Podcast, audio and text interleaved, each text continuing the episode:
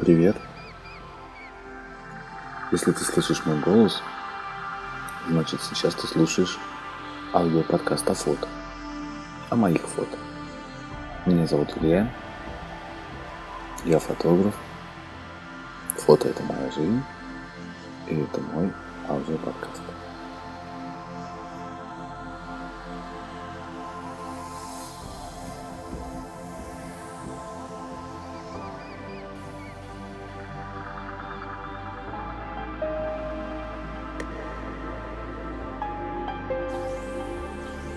Тебе часто снятся сны?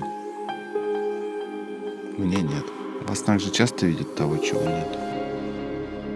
Цицерон выделял три источника сновидений. Человек, точнее его дух, порождающий сновидение самого себя. Бессмертные духи, во множестве обитающие в воздухе. И сами боги, которые обращаются непосредственно к спящим. Вообще эта история должна была быть первой, Однажды мы с Настей пошли фотографироваться, ну, собрались на фотосессию. Ну, это была первая для меня фотосессия, как для фотографа, для нее, как для модели, насколько я помню. Мы подбирали образы, костюмы, макияж, обсуждали, где это будет, как это будет. Вот выбрали место у старой водонапорной башни в Нижнем Новгороде. Ну, я там тогда еще жил. Мне просто захотелось сделать какое-то контрастное фото на фоне развалин, и поэтому я попросил взять ее с собой белое платье какое-нибудь. Ну, она согласилась и, конечно, предложила взять всякие там кофточки, юбочки, маечки. Я был не против, а, потому что место было неизвестным.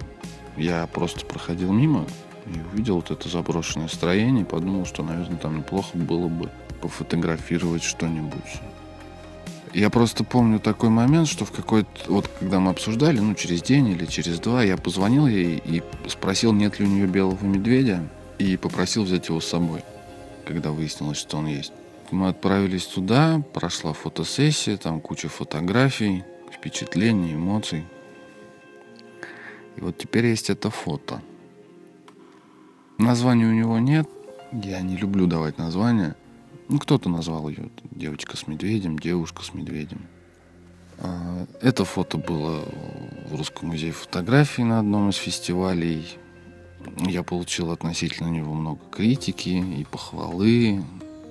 Но на самом деле то, что изображено на фото, этого нет в действительности. На самом деле девушка стояла справа, а не слева. Это фото отзеркалено. Это фото приснилось мне именно после того, как мне приснился сон, я позвонил Насте и попросил ее взять медведя. И для меня до сих пор загадка, что было источником для этой фотографии, что было источником этого сна.